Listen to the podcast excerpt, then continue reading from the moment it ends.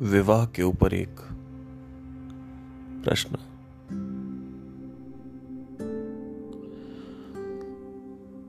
वैसे तो मैं अपनी ज़्यादातर बातें आत्मज्ञान, मन की प्रकृति, जगत की प्रकृति, शरीर की और संसार की प्रकृति पर रखता हूँ। लेकिन क्योंकि एक क्वेश्चन अपने आप में बड़ा कॉम्प्लिकेटेड है, ये प्रश्न अपने आप में बड़ा कॉम्प्लिकेटेड है कि विवाह करना चाहिए या नहीं करना चाहिए।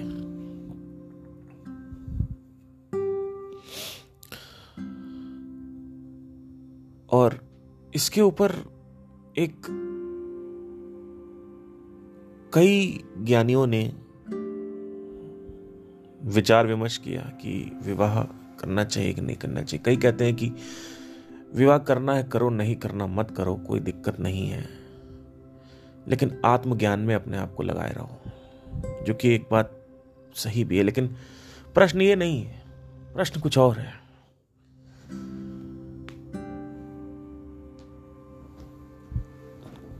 प्रश्न ये है कि मन कह रहा है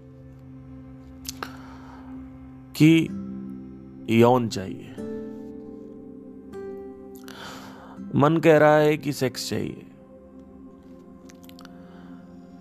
मन कह रहा है कि एक साथी चाहिए। लेकिन तुम उसमें बीच में ज़बरदस्ती आत्मज्ञान डाल के एक कॉन्फ्लिक्ट क्रिएट कर रहे हो। और इसी के चक्कर में ये जो क्वेश्चन है, ये जो प्रश्न है, ये उठ रहा है तुम्हारे अंदर। क्योंकि तुमने कभी क्वेश्चनिंग करना सीखी नहीं। स्वतंत्रता की तुम्हारे मन में कभी बातें आती नहीं है। स्वतंत्र कैसे होते हैं, ये तुम्हें नहीं पता। गुरु के टुकड़ों पर पलने का तुम्हें शौक है। यहाँ जाओगे, यहाँ पूछोगे, वहाँ संदीप के सेशन में जाओगे, वहाँ पूछोगे, फिर आचार्य के सेशन में जाओगे, वहाँ पूछोगे। जग्गी के सेशन में जाओगे, वहाँ पूछोगे, मेरे सेशन में आओगे, यहाँ पूछोगे। मुद्दा यह है कि, और चक्कर यह है पॉइंट यह है कि तुम लोग कब स्वतंत्र हो गए कब तुम्हारे प्रश्न जो है वो खत्म होने वाले या प्रश्न खत्म ना हो, ज़्यादा अच्छा है, नए प्रश्न कब आएँगे? एक ही प्रश्न पिछले चार साल से कब चल रहा है? नया प्रश्न कब आएगा? कुछ नया प्रश्न है? कि सर ट्रैप ऑफ़ वैरायटी के बारे में थोड़ा सा बता दीजिए, कुछ समझ नहीं आया था। या सर, ये लॉ ऑफ़ ग्रुपिंग आपने एक बात करी थी। आज तक उसके बारे में किसी ने चर्चा तक नहीं करी। आपको पता है कितना महत्वपूर्ण पूरे के पूरा, जितने मैंने साढ़े, अभी ऑलमोस्ट साढ़े तीन सौ के ऊपर हम क्रॉस कर चुके हैं। 360 या तीन सौ पैंसठ पे आई थिंक तीन सौ पचपन पे चल रहे हैं। This is the three fifty fifth और between fifty fifth and sixtieth और maybe fifty to sixty episode चल रहा है इस समय, ये। आपको पता है ये चीज़?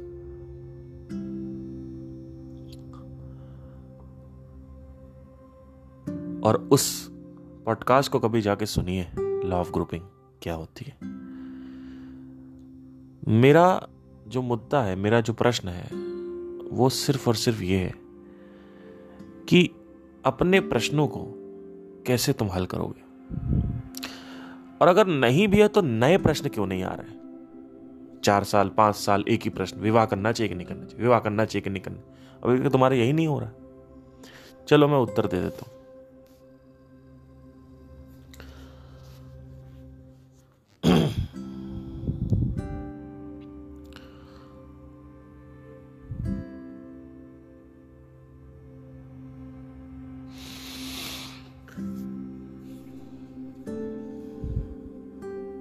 देखिए, कोई भी जब ये प्रश्न पूछता है आके कि पच्चीस छब्बीस साल के हैं लोग तो प्रश्न पूछते हैं कि विवाह करना चाहिए कि नहीं करना चाहिए?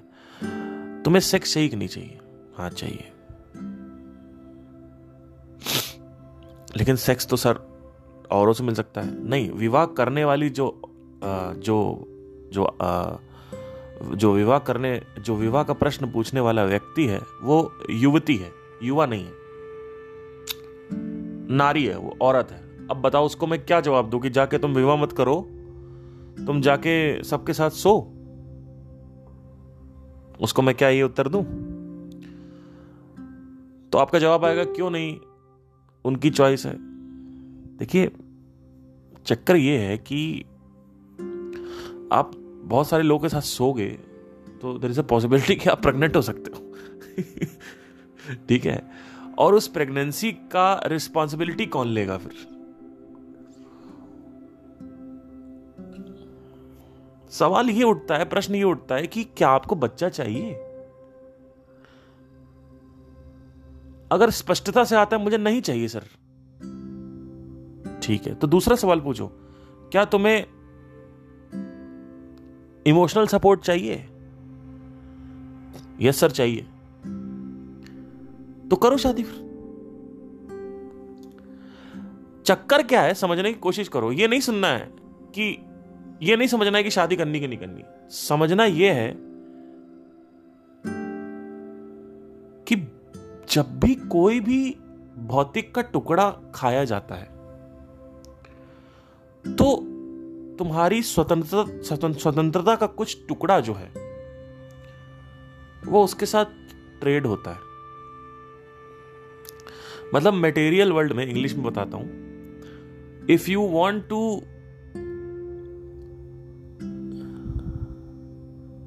slice a part of the material world you want something from this world you get it but there is a cost एक कीमत है। You need to understand that you have to give some slice of the personal freedom as well. When you are trying to become successful, when you are trying to become when you want to become successful when you get success when you get uh, properties when you get all these material possessions what happens is that there is a cake of freedom उसकी slicing होती है। But जगत को ये मिथ्या होती है कि वो स्लाइस ऑफ़ फ्रीडम जो है, वही वो विवाह है या फॉर्च्यूनर है या प्रॉपर्टी है या पावर है, पद प्रतिष्ठा, सम्मान है। तो जब भी आप संसार से कुछ चाहोगे, संसार से कुछ उठाओगे, आपको अपनी स्वतंत्रता से कुछ उसको देना पड़ेगा नीचे, तब आप उसको उठा पाओगे। लेकिन लोगों को यह लगता है, संसारी जो होते हैं, उनको यह लगता है कि वो उठाना ही फ्रीडम है। शादी ही फ्रीडम है, पैसा ही फ्रीडम है, प्रसिद्धि ही फ्रीडम है। मैं आज़ाद हूँ, मेरे पास पैसा है, मैं आज़ाद हूँ। लोगों को ये भ्रम है, मिथ्या है, इसको मिथ्या बोलते तो जब भी कोई भी रियलिटी स्पेशली जो वर्चुअल जो मटेरियल रियलिटी है वर्चुअल रियलिटी बोल रहा था मटेरियल रियलिटी इसका एक फ्रेगमेंट एक टुकड़ा तुम अगर लोगे तो अपनी स्वतंत्रता से एक टुकड़ा देना पड़ेगा। तो बैचलरहुड के जो प्रोज हैं, वो कॉन्स बन जाते हैं शादी के बाद। और विवाह के जो कॉन्स हैं, वो प्रोज बन जाते हैं बैचलरहुड में। तो बैचलरहुड का अपने अलग प्लस माइनस है। लेकिन दुनिया जीती ऐसी है कि मुझे ये मिल जाए तो सब कुछ पूरे जीवन प्लस हो जाएगा। सब कुछ अच्छा हो जाएगा। तो जो ये युवती या ये जो नारी है जो प्रश्न पूछती है कि विवाह करना चाहिए कि नहीं करना चाहिए? मेरे फादर मेरे पे प्रेशर मार रहे हैं विवाह करने के लिए।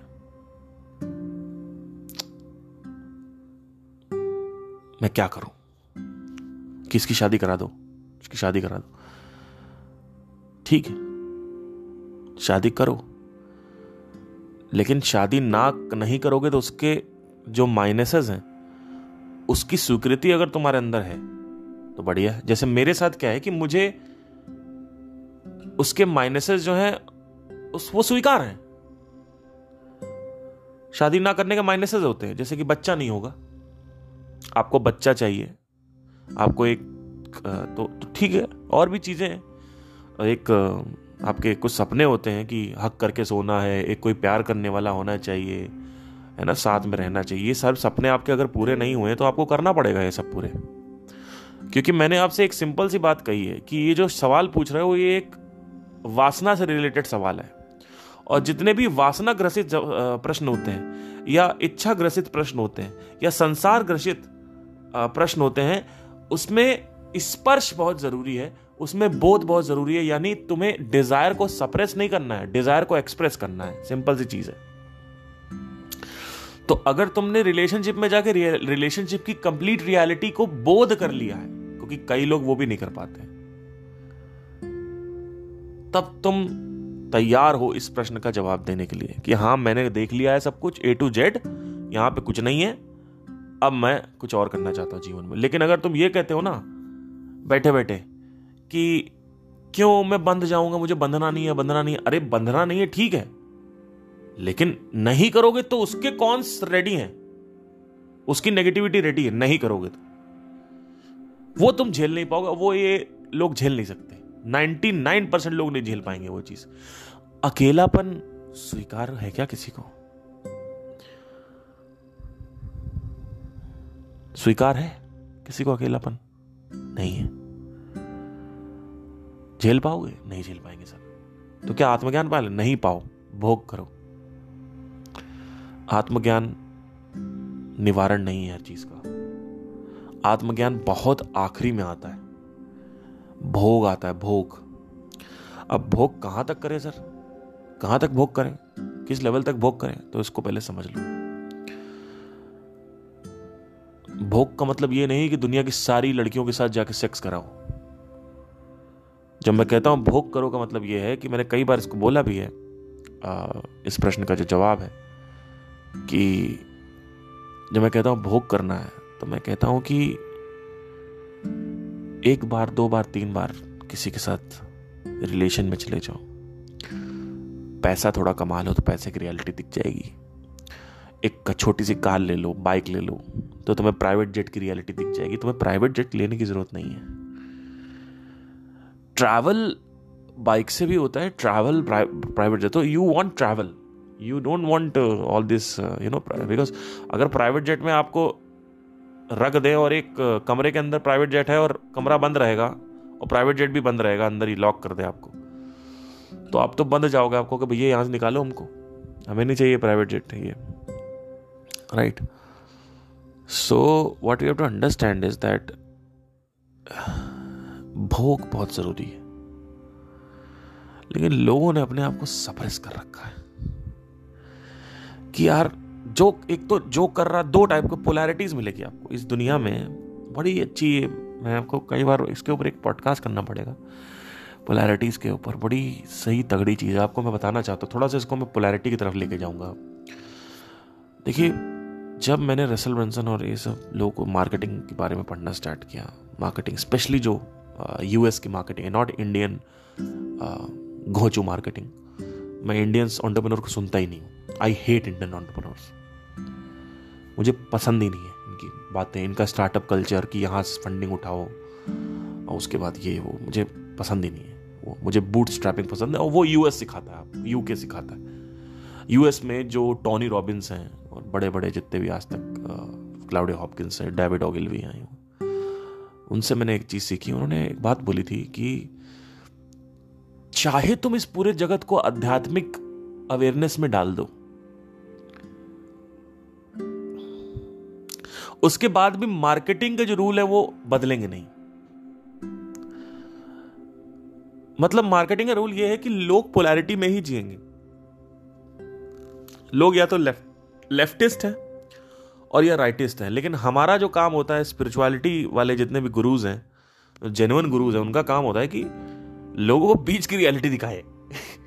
लेकिन बीच में वो आएँगे नहीं मार्केटिंग ये कह रही आएँगे नहीं लोग। सारा का सारा जो काम है वो एक परसेंट लोगों को चेंज करने का है one percent only one percent.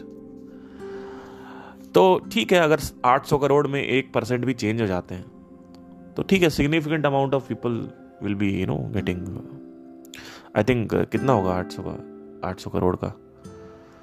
Uh, एक परसेंट आई थिंक एट आठ करोड़ होगा शायद आठ करोड़ लोग।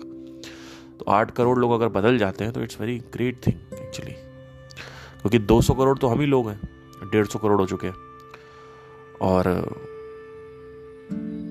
लेकिन कमाल की बात यह है कि मार्केटिंग हमेशा सही रहती है। बात जो बोलती है ना, मार्केटिंग की जो नॉलेज है, मार्केटिंग के जो लॉज हैं, वो सेम होते हैं। वो कहते हैं कि आप कुछ भी कर लो, लोग पोलैरिटी आप पोलैरिटी में बात करो, लोग आपके पास आएँगे।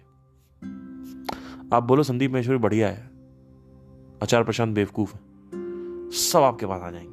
लेकिन अगर आप ये बोलोगे ये भी सही है ये भी सही है तो आपको कोई आपके पास कोई नहीं आएगा। मतलब आप समझ रहे हो मैं क्या कह रहा हूँ? कितनी खतरनाक चीज़ मैं बता रहा हूँ आपको पता है? एनीवे anyway, तो लोग पोलैरिटीज में जीतते हैं। तो चक्कर क्या है ना कि ये जो लोग है ना लोग ये जो जब मैं बोलता हूँ भोग करो। तो भोग आपको क्या करना है कि भोग मतलब या तो आप रिलेशनशिप में जाओ, देखो, उसको समझो, आपको समझ में आ रहा है। लेकिन कई लोग भोग कर चुके होते, फिर भी समझ नहीं आता। अब सवाल ये आता है कि कितने लोगों ने शादी कर रखी क्या उनको समझ में आता है? एक शादी करते हैं, दो शादी करते हैं, तीन शादी, चार शादी करते हैं, समझ नहीं आता। एक से दस रिलेशन में जा रही लड़कियाँ।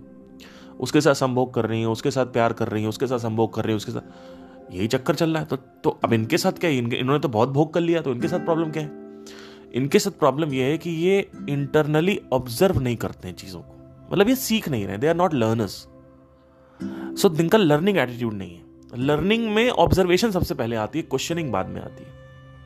This is called learning learning include the first step of learning is observation observation on the nature of the mind internal observation की how when I am smoking ganja when I am drinking alcohol how it is affecting my brain is it is there any awareness so is there a data point one data point two there are two data point data point one data point two शादी से पहले, शादी के बाद में। ये दोनों ही स्पर्श होने चाहिए। इन दोनों का स्पर्श होना चाहिए। इन दोनों का अच्छे से कॉन्शियस माइंड में मेमोरी होनी चाहिए। सबकॉन्शियस में नहीं, क्योंकि सबकॉन्शियस में तो सोते वक्त भी मेमोरी बनती है। कोई आपके पास सबकॉन्शियस में आप सो रहे हो, मम्मी बुलाएँगे बेटा, आ जाओ। तो वो रिकॉर्ड हो गया। तो मेमोरी वहाँ, नहीं कॉन्शियस मेमोरी बता रहा हूँ। कॉन्शियस मेमोरी बनती ही ऑब्जर्वेशन से। Conscious effortful observation. So these people are never living the life from the agenda of learning. They are living the life from the agenda of either desire or either attachment. Now learning is also a desire only but that is sattvic desire. Right now i'm doing a podcast. I also have a desire to express my teachings. This is a sattvic desire. So people question this also okay desire छोड़ दे तो आप क्यों podcast कर रहे हो? आपके अंदर डिज़ायर नहीं क्या? अरे, घोचू। हर चीज़ को लिटरली अभी रिसेंटली जो, जिसमें अभी आचार प्रशांत वाला वीडियो किया था मैंने, उसमें नीचे एक लड़की कहती है, आपने तो उनको सुनाना ही है। तो आपको कैसे यू नो तो आपने कैसे डिसाइड कर लिया? अच्छा कोई चक्कर नहीं पाल ले। मैंने नीचे कमेंट किया। मैंने कहा, देखिए, या तो आप बहुत भोली हो और या तो बहुत बेवकूफ़ हो। मतलब मैंने कहा कि, मैंने कहा मैंने कहा कि अगर मैं उनके वीडियो नहीं देखता हूँ, इसका मतलब ये थोड़ी मैंने कभी देखे ही नहीं है।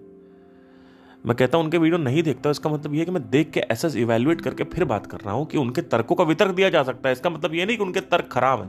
हो सकता है उनके तर्क अच्छे हों, लेकिन वो एंड ऑफ़ क्वेश्चनिंग नहीं तुम कितना भी किसी को भी सुन लो, तुम्हारे अंदर कोई सुख की अनुभूति नहीं। तुम्हारी स्वतंत्रता तुम्हारे हाथ में नहीं आ रही। तो तुमने क्या खाक सिखाया? ऐसे ही मैंने नहीं बोला है आपको। लेकिन अब मैं बोलूँगा, अगर आप कहेंगे तो कि बहुत घमंड, घमंडी है पार्थ। इसलिए मैं बोलूँगा नहीं मैं फिर भी बोल देता हूँ। और इसका रीजन भी बताता हूँ आपको।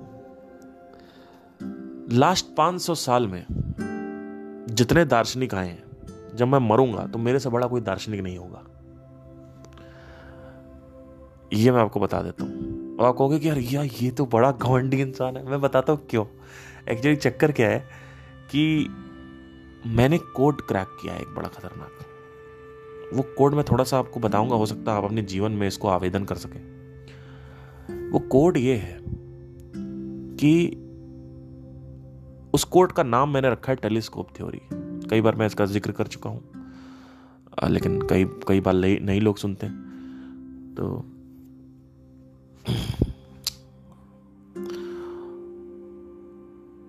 होता क्या है कि जो एक आध्यात्मिक गुरु होता है, उनके अंदर एक पैटर्न देखा कि मेरी अपने एक्सपीरियंस और उठाएँगे वेद, ये दो चीज़ें ही होती हैं। मेरे अपने एक्सपीरियंस और थोड़ा बहुत यू नो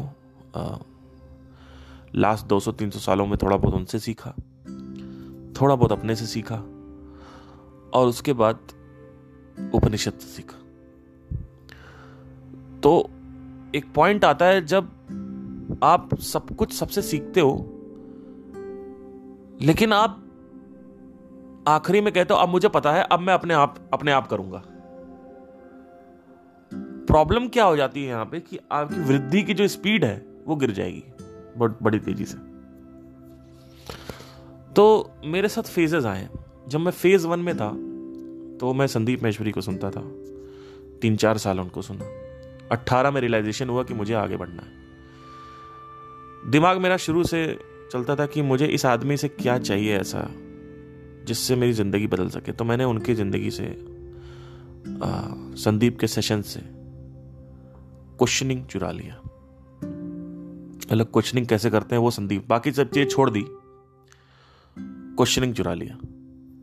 उसके बाद मैंने अपने एक्सपीरियंसेस से सीखा। 2019 में 20 में, मेरी लाइफ में बहुत सारी चीज़ें हुई। क्योंकि मैं एक्सट्रीम ऑब्जर्वेशनल स्टेट में चला गया था तो अभी भी हूँ, सीखता रहता हूँ। तो होता क्या है कि कंटेंट आपको मिलता जाता है, मिलता जाता है, आप सीखते जाते हो लर्निंग होती जाती है। तभी आप देखते हो मेरे जो उदाहरण है वो उदाहरण कहीं आपको कहीं मिलेंगे नहीं। बाकी गुरु के जो उदाहरण होते हैं, या तो उपनिषद के कोई उदाहरण उठाएँगे, या तो किसी दूसरे गुरु ने उदाहरण दिया उदाहरण कैसा आदमी दे रहा है, उससे निर्धारित होता है कि आदमी की इंटेलेक्चुअल कैपेबिलिटी कितनी है। तो जो मेरे उदाहरण है, वो मेरे अपने उदाहरण रहते हैं। Maximum ninety percent ten percent तो ऑब्वियसली कभी ओशो के उठा लिया कभी किसी मूर्ति ने एक उदाहरण उठा लिया। 2021 में आते आते चित्तु कृष्ण मूर्ति के बारे में पता चला। अभी तक ऑब्जर्वेशन की महत्वता का पता नहीं चला था। अभी तक क्वेश्चनिंग चल रहा था और एक नॉन अवेयर स्टेट की ऑब्जर्वेशन चल रही थी, जहाँ पे मुझे यह नहीं पता था कि ऑब्जर्वेशन की इतनी सच में वैल्यू होती है। फिर आए कृष्णमूर्ति फ़ेज़ मेरा। यहाँ पे क्या हुआ कि मेरे फेजेस होते हैं। पहला फ़ेज़ आया, चार साल चला। उसके बाद कृष्णमूर्ति फ़ेज़ आया। अब ये फ़ेज़ में एंटर करने हुआ जब मैं किसी एक फ़ेज़ में रहता हूँ तो मैं एक ही को चाटता हूँ फिर। मैं किसी और को एंटर नहीं करता हूँ। एक आदमी को मैं केवल चाटूँगा। और चाट डाऊं, चाट डालूँगा ऊपर से लेकर नीचे तक। पूरे तरीके से। तो उस फ़ेज़ में मैं क्या करता था कि मैं बाइक से बाइक में चल रहा हूँ तो गाने नहीं चल रहे। कृष्णमूर्ति के लेक्चर्स चल रहे हैं। धीरे धीरे बाइक चलाता था। घर में बैठा हूँ, कृष्णमूर्ति को देख रहा हूँ। एक टक देख रहा हूँ। कैसे? अब कहोगे कि आपका ध्यान नहीं भटकता था। वहीं में साधना। यहाँ पे साधना हेल्प होती। तो वो हो गया। वहाँ से सुनता गया सुनता गया सुनता गया। और मैं सिंप्लीफाई करता जाता हूँ कि भाई ये कह क्या रहा है आदमी? इसका एजेंडा क्या है? इसके सेशंस का। हर एक का एजेंडा होता है। जैसे कृष्णमूर्ति का एजेंडा ऑब्जर्वेशन है। लेकिन संदीप का एजेंडा क्वेश्चनिंग है। ऐसे बहुत सारे गुरुज हैं जिनका एजेंडा मुझे समझ नहीं आया। ओशो का एजेंडा जो है, वो है कहानी। वो सबसे भयंकर एजेंडा है उनका। कि कहानी जो है वो बहुत ज़रूरी है। कहानी अगर आप नहीं सुनाओगे तो ज़िंदगी झंड जाएगी। सदगुरु का जो एजेंडा था, वो थी साधना और तंत्र। ये दो चीज़ें मैंने सदगुरु से इंट्रोड्यूस करी अपनी ज़िंदगी में। क्योंकि जग्गी वासुदेव का फ़ेज़ आया हाँ कृष्ण संदीप महेश्वरी के बाद जो फ़ेज़ आया था, मेरा जग्गी वासुदेव का फ़ेज़ था। वहाँ पे दो साल मैंने कंटिन्यूस चाटा सदगुरु को। उसके बाद छोड़ दिया, त्याग दिया। क्योंकि वो बचा नहीं रिपीट हो लूप पे चला जाता। मैंने आपसे क्या बोला, ये जगत जो है लूप में जाएगा। बहुत बड़ी चीज़ बता रहा हूँ, किसी कुछ भी उठा लो, वो लूप बनेगा। तो जग्गी वासुदेव की बातें जब खत्म हो गई और लूप में रिपीट होने लगी, मैंने उनको छोड़ दिया, चाटना बंद कर दिया। फिर जिद्दू के बारे में पता चला मुझे। अरे बाप रे बाप, इसने, इस आदमी ने मेरी जीवन चेंज कर दिया। इस आदमी से ऊपर कोई है ही नहीं। पर इस आदमी के अंदर भी डिफ़ॉल्ट है, जो कि ओशो ने सही किया और जग्गी ने सही किया, वो थी साधना। इसी वजह से मैं माइनस में हमेशा बात करता हूँ। तो क्या हुआ, जिद्दू का मैंने फेस सीखा वहाँ से कि वहाँ से देखा कि ऑब्जर्वेशन जो है वो सबसे इंपॉर्टेंट होती है। प्रत्यक्ष प्रमाण जो होता है। फिर बीच में टेक्स्ट पढ़ता रहा, अष्टावक्र गीता, भगवत गीता ऑलमोस्ट आठ दस बार पढ़ चुका हूँ कि रिपीट होने लगा हटाओ, नहीं चाहिए। रिपीट का मतलब ये भी नहीं कि मतलब सुना और सिर्फ़ थ्योरी थ्योरी समझ ली और आगे बढ़ गए अपने ज़िंदगी में सोशल मीडिया में स्पेंड कर लिया टाइम नहीं। सुना, उसको अप्लाई भी किया, उसका प्रत्यक्ष किया। जब आप किसी चीज़ को सुनते हो तो आपको सीखने का तरीका बताता हूँ। आप सुनो और उसको प्रत्यक्ष करो। सुनो और उसका प्रत्यक्ष करो। कहाँ प्रत्यक्ष करो? जहाँ बताया जा रहा है, जिस संदर्भ में। उस संदर्भ में प्रत्यक्ष करो और जीवन के बाकी संदर्भों में भी प्रत्यक्ष करो। ये नहीं समझ में आएगा आपको भी इसको समझने के लिए पेड कोर्स में बना रहा हूँ। बहुत खतरनाक। वो है how to read Bhagavad Gita and Ashtavakra Gita मतलब how to read a scripture तो इसमें अगर आप इंटरेस्टेड हैं तो आ, नीचे दिए गए नंबर पे आप मैसेज डाल सकते हैं या नहीं मैसेज में डालिए। या कॉल कर लीजिए। चलिए छोड़िए रहने दीजिए। मैं अभी इसको मैं बताऊँगा थोड़ा अभी कैसे इसको करना है। क्योंकि अब मैंने ये फैसला ले लिया है कि अब मैं जो जितना हो सके कि मैं हेल्प करूँगा लेकिन कुछ चीज़ें मैं पेड यूज़र्स के लिए भी बचा के रखूँगा। बट अगर आपको सीखना है तो हाँ आप साढ़े तीन सौ पॉडकास्ट सुनोगे तो आपको पता चल जाएगा। आपको कोई आ, अपना गाँव की ज़मीन बेच के आगे आने की ज़रूरत नहीं है। और एक चीज़ मैंने और भी है कि मेरे जो कोर्सेज होंगे वो हाई टीयर कोर्सेज होंगे। मतलब क्या? कि वो अमीरों के कोर्सेज होंगे सिर्फ़ जिनके पास पैसा है वो करें, जिनके पास पैसा है वो नहीं करेंगे मेरा कोई भी कोर्स है वो दस हज़ार से नीचे है ही नहीं। आपको, आपके पास नहीं पैसा है, चुपचाप बैठ के यूट्यूब देखो और चुपचाप बैठ के कोई कहीं ज़मीन बेचने की ज़रूरत नहीं है, कोई स्प्लेंडर बेचने की ज़रूरत नहीं, कुछ करने की ज़रूरत नहीं। और अगर ऐसा आप करोगे तो मैं पहले ही आपसे पूछ लूँगा you are not my dream customer okay और अगर बेच के आ रहे हो तो भी आपको अगर नहीं सर, हमने बेच लिया, हम, हमें तो आपके पास बैठना है नहीं नहीं चाहिए, करना ही नहीं है। जाओ कमाओ। पैसा अच्छा होगा। लाख डेढ़ लाख की नौकरी है। जहाँ तुम्हें लगता है दस हज़ार चले भी जाए तो कोई फ़र्क नहीं पड़ता। ठीक है कोई दिक्कत नहीं है। बट अभी एनी anyway, इसको घुमाते नहीं है। थोड़ा सा आपको एक वापस आता पॉडकास्ट पे। तो हुआ क्या कि ये चीज़ चल तो अब कोई भी चीज़ को सीखने का सबसे अच्छा तरीका है कि उसका सीख के उसका प्रत्यक्ष किया जाए। तो जिद्दू जी को मैंने जब सुना तो मैंने कहा ये तो खतरनाक आदमी है। तो उनका क्रक्स निकला वो ऑब्जर्वेशन का। और भी चीज़ें थी the art of questioning the art of observation और भी वीडियोस थे, जहाँ पे उन्होंने ये भी बोल दिया कि रीनकारनेशन भी होता है, और वहाँ से एक बड़ा कमाल मार्ग खुला, क्योंकि ये बहुत बड़ा प्रश्न है मेरे जीवन में, कि मेरी एग्जिस्टेंस कहाँ चालू हुई और कहाँ जाएगी। ये मेरे लिए बहुत बड़ा प्रश्न है। तो परेशान कर रहा था ये प्रश्न। मेरे को पिछले 2000 मतलब 2016 से ही ये प्रश्न परेशान कर रहा था मेरे को। अब तो मेरे को समझ में आ गया।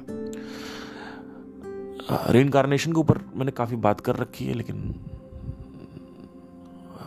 आपने नहीं सुना है तो आप पीछे जाके सुन सकते हैं। फिर मेरा फ़ेज़ आया पतंजलि योग सूत्र का, जहाँ पे मैंने पैट के कैवल्य पढ़ा। कैवल्य क्या होता है? तीन प्रमाण के बारे में बात करी, सिद्धियाँ क्या होती? और उसके बाद मुझे पता चला कि समाधि की जो प्रकार होते हैं, वो क्या होते हैं? जो कि कृष्णमूर्ति कभी डिस्कस नहीं करते, लेकिन क्योंकि मैं अस्तित्व हूँ तो मुझे सब कुछ जानना चाहिए। अस्तित्व मतलब मेरा, मैं एक ह्यूमन बीइंग हूँ। आप सोचो, आपको एक जगह, आपको एक जगह कैद कर दिया जाए। जैसे नॉर्थ कोरिया में कैद कर दिया आपको। कह दे नॉर्थ कोरिया ही रियलिटी है।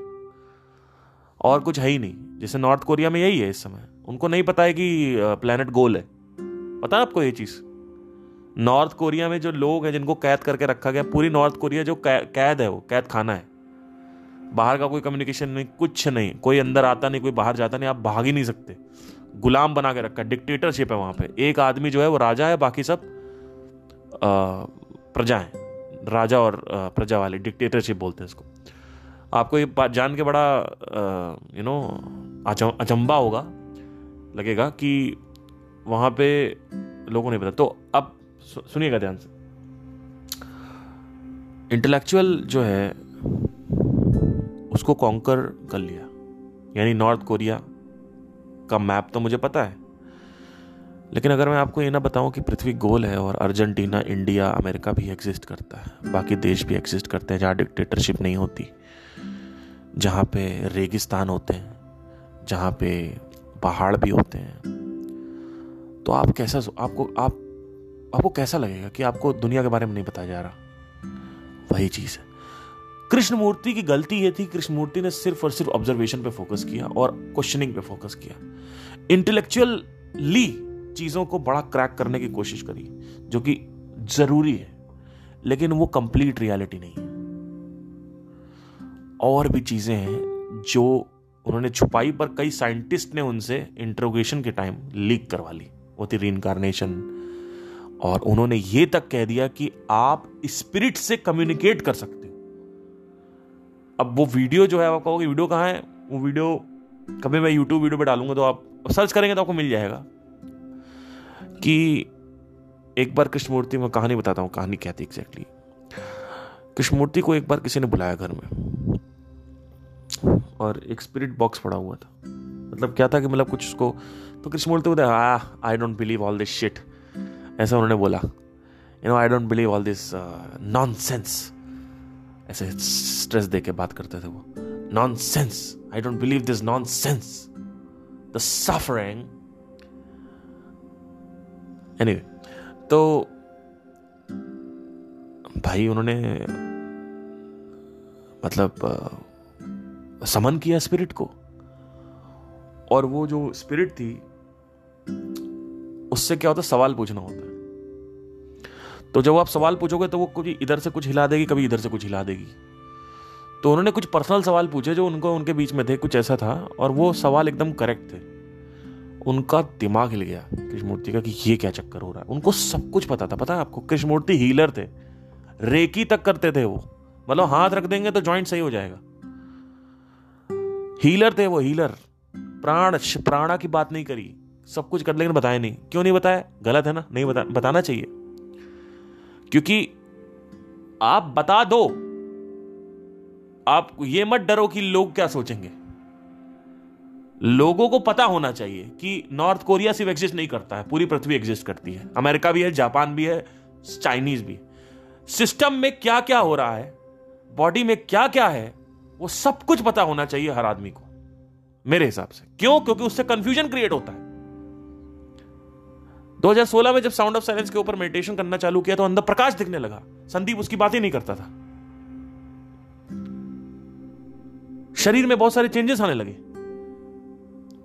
एनर्जी शिफ्ट होते हो रही थी हाथों के बीच में मैग्नेटिक पुल था टेम्परेचर ऊपर नीचे होता था, खुशी का ठिकाना नहीं था, पेड़ों से कनेक्शन फील हो रहा था, चंद्रमा से कनेक्शन हर चीज़ से मुझे कनेक्शन फील होने लगा। ऐसा लगता है एक धागा बंधा हुआ लिटरली एक धागा होता है जो बंधा होता है।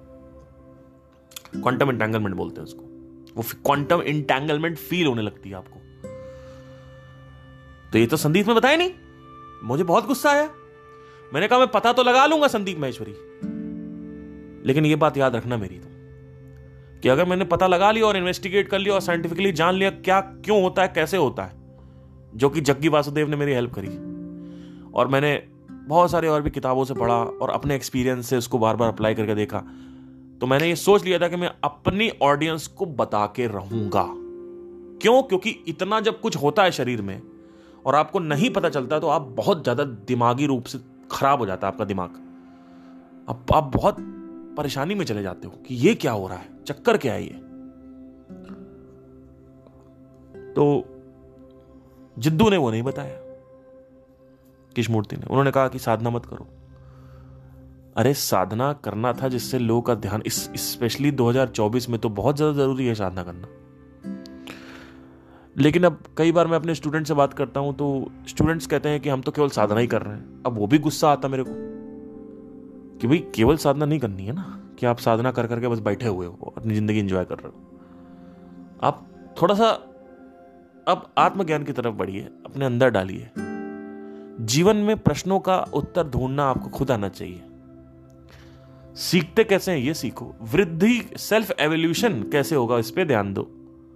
नहीं तो फिर डिके हो जाएगा सेंसेस में, क्योंकि साधना करने से एनर्जी अंदर आती है और वो सेंसेस की तरफ़ लेके जाएगी आपको।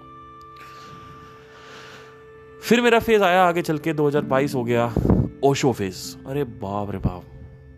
अरे दादा रे दादा, पहले तो मैंने सोचा कि यार ये आदमी एकदम फ्रॉड है, ये है, वो है, लोगों ने क्या इमेज बना रखी थी मैंने कहा, नहीं अब मैं इसको जाके सुनूँगा। तो उनके पॉडकास्ट है, लाखों पॉडकास्ट है उनके, हज़ारों पॉडकास्ट है। मैंने सुनना चालू कर दिया एक तरफ़ से।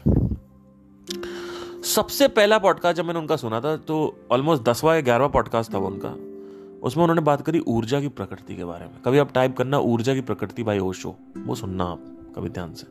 आप देखोगे एग्जैक्टली exactly मैं वही बात कर रहा हूँ, और तब तक मेरे पॉडकास्ट भी चालू हो गए थे बाय द वे 2022 में जून में मेरे पॉडकास्ट भी चालू हो गए थे। ये जो पॉडकास्ट मैंने स्टार्ट किए थे। तो ओशो को जब मैंने सुना, दोस्तों मैं बताना चाहता हूँ कि मुझे एक और दृष्टिकोण दिखा। और चाटा फिर पड़। जैसे कि आप जानते हो कि जब मैं एक फ़ेज़ में एंटर कर जाता हूँ तो मैं चाटने लगता हूँ। ऊपर से नीचे तक चाट डाला। फिर लूप आ गया। अभी लूप आ चुका है ओशो का। तो अब कुछ बचा ही नहीं। जो भी बचा, ऐसा नहीं कि नहीं बचा। लेकिन जो भी बात करते हैं, वो ऐसा लगता है कि हाँ ये चीज़ अब मैं सीख चुका हूँ, कर लूँगा मैं प्रत्यक्ष कर चुका हूँ इसका। इसका मतलब ये नहीं है कि सिर्फ़ पढ़ा और अंदर मेमोराइज कर लिया, रट्टू तोता वाला काम नहीं है। पढ़ा, एक संदर्भ में, जिस संदर्भ में दिखाया जा रहा था, सिखाया जा रहा था, वो सीखा, फिर दूसरे संदर्भ में देखा, तीसरे में देखा, चौथे में देखा। ये चली रहा था, फिर लॉज जो मेरे लॉज ऑफ़ द यूनिवर्सिस जो उसकी सीरीज़ जो है, वो चली रही थी, उसकी डिस्कवरी चल रही थी साथ में तो 2017 से चल रही। तो इस बेस पर मैं कह रहा हूँ कि आज तक ऐसा कोई दार्शनिक पैदा नहीं हुआ, क्योंकि मैंने अंदर मेरे अंदर अहम नहीं आया। जैसे इनको देखो, ये आपस में नहीं सुनते किसी को। ना जग्गी इनको सुनेंगे, ना आचार्य उनको सुनेंगे, ना ना संदीप इनको सुनेंगे, सर्वप्रियानंदा को। और उनको नहीं, इनको नहीं, ना मेरे साथ चक्कर क्या है कि अगर जहाँ जो सीखने का मिल रहा है, मैं तुरंत चाट लेता हूँ। कि अभी रिसेंटली ही मार्केटिंग जब मैंने स्टार्ट किया सीखना 2022 में ही स्टार्ट किया था तो मैंने कहा, यार, ये मार्केटिंग के कंटेक्स में बात हुई है कि आदमी खरीदता है इमोशनली और लेबल करता है लॉजिक से। जैसे फॉर एग्ज़ाम्पल तूने फ़ोन क्यों खरीदा आईफोन अरे कैमरा अच्छा है। तुरंत फट से जवाब आएगा, इसका कैमरा अच्छा है। अभी रिसेंटली मैंने राजेंद्र, मेरा ड्रामर है, मैंने कहा, भाई, तूने पैंतालीस हज़ार का आईफोन ट्वेल्व खरीद लिया। इससे अच्छा था तो खरीद लेता कुछ सैमसंग का कुछ पच्चीस तीस हज़ार खरीद लेता। कहता, नहीं भैया, कैमरा अच्छा है रिकॉर्डिंग अच्छी हो जाती है और मैं म्यूजिशियन हूँ तो रिकॉर्डिंग करनी पड़ती है। ये है, वो है। मैंने कहा, यार, ये सब तो मैं अंदर सोच रहा था। मैंने कहा, ये सब तो भैया, पच्चीस हज़ार वाले फ़ोन में भी होता है ना? क्या हो गया तुमने? पैंतालीस हज़ार का क्यों खरीद लिया? आईफोन ट्वेल्व क्यों लिया? तो मार्केटिंग ये कहती है कि मार्केटिंग का दृष्टिकोण आप समझे बड़ा इंटरेस्टिंग दृष्टिकोण है। मार्केटिंग ये कहती है कि तुम स्पिरिचुअल रियलिटी को बीच में ले भी आओगे तो भी लोग नहीं समझेंगे। मतलब मैं जो समझा रहा हूँ आपको, आप जियोगे पोलैरिटीज में ही। आप करोगे डिसीज़न इमोशनली आप लॉजिकली डिसीज़न नहीं लोगे। आप सौ में से अस्सी परसेंट डिसीज़न लॉजिकली नहीं लेते हो। Eighty percent. तो ये उन्होंने बाइंग में बताया था। है ना? तो मैंने उसको अप्लाई किया। मैंने कहा अच्छा ठीक है, एक बार देखते हैं इसको कि क्या सच में मार्केटिंग में जो बोला गया है कि बायर जो है वो इमोशनली होता है और ट्वेंटी परसेंट लॉजिकली होता है तो क्या ये सच में अप्लाइड है? और जगह तो मैंने देखा कि लोग सारे डिसीज़न ऐसे लेते हैं। एक नहीं, सारे डिसीज़न लोग ऐसे लेते हैं। आप देखो जब आपका मेरे साथ रिलेशनशिप हो जाएगा ना तो मेरे बारे में आपको कोई आके बोलेगा तो आप उसको गाली बकने लगोगे। क्योंकि सर, पार सर के बारे में कुछ मत बोल दियो। ऐसे ही अभी रिसेंटली जो वीडियो मैंने डाला था, उसमें क्यों नहीं हो रहा? क्योंकि आचार्य के साथ रिलेशनशिप है इनका, लोगों का, प्रशांत के साथ। तो अब वो नहीं तोड़ सकते वो। तो मेरी जो ऑडियंस है, जब मेरा रिलेशन होगा तो वो मेरे साथ भी लॉयल रहेगी। तो जब इसको रियल इन्वेस्टिगेट किया तो पता चला कि तीन प्रकार की ऑडियंस होती है एक यूट्यूबर की। वैसे तो ये प्रोडक्ट कंपटीशन पे अप्लाइड है। जैसे अमेजोन वर्सेस जैसे अमेजोन है लेट से पहले अमेजोन से समझते हैं। तो अमेजोन के कुछ डाई हार्ट फैंस हैं अमेजोन के कुछ सेटिस्फाइड फैंस हैं और अमेजोन के कुछ फ्रस्ट्रेटेड फैंस हैं। जो अमेजोन का कंपटीटर है, अगर उसको सच में लीक करना है, उसको आगे बढ़ना है आगे तो उसको फ्रस्ट्रेटेड कस्टमर की प्रॉब्लम को समझ के फिर उसके हिसाब से प्रोडक्ट बनाना पड़ेगा। जैसे अमेजोन की एक फंडामेंटल प्रॉब्लम है कि बहुत सारी मतलब आप कभी बैठोगे, आपको समझ में आएगा कि यार इसमें ये नहीं है ये होता तो और अच्छा हो जाता। तो वही चीज़, जैसे अभी रिसेंटली ओला आई तो ब्ला ब्ला आ गई। इंस्टेड ऑफ़ इन ड्राइव और ब्लू जो कैब है, चौथा कंपटीशन जो था ब्लू था, तीसरा था इन ड्राइव ब्लिंकिट सॉरी क्या नाम है उसका? इन ड्राइव तो उसकी जगह उन्होंने अपनी कैटेगरी खोली, वो थी ब्लाबला ब्लाबला में क्या है कि आप दिल्ली से कानपुर जा रहे हो तो आप कैब कर सकते हो। वो भी एक हज़ार रुपये में। तो शेयरिंग शेयरिंग कैब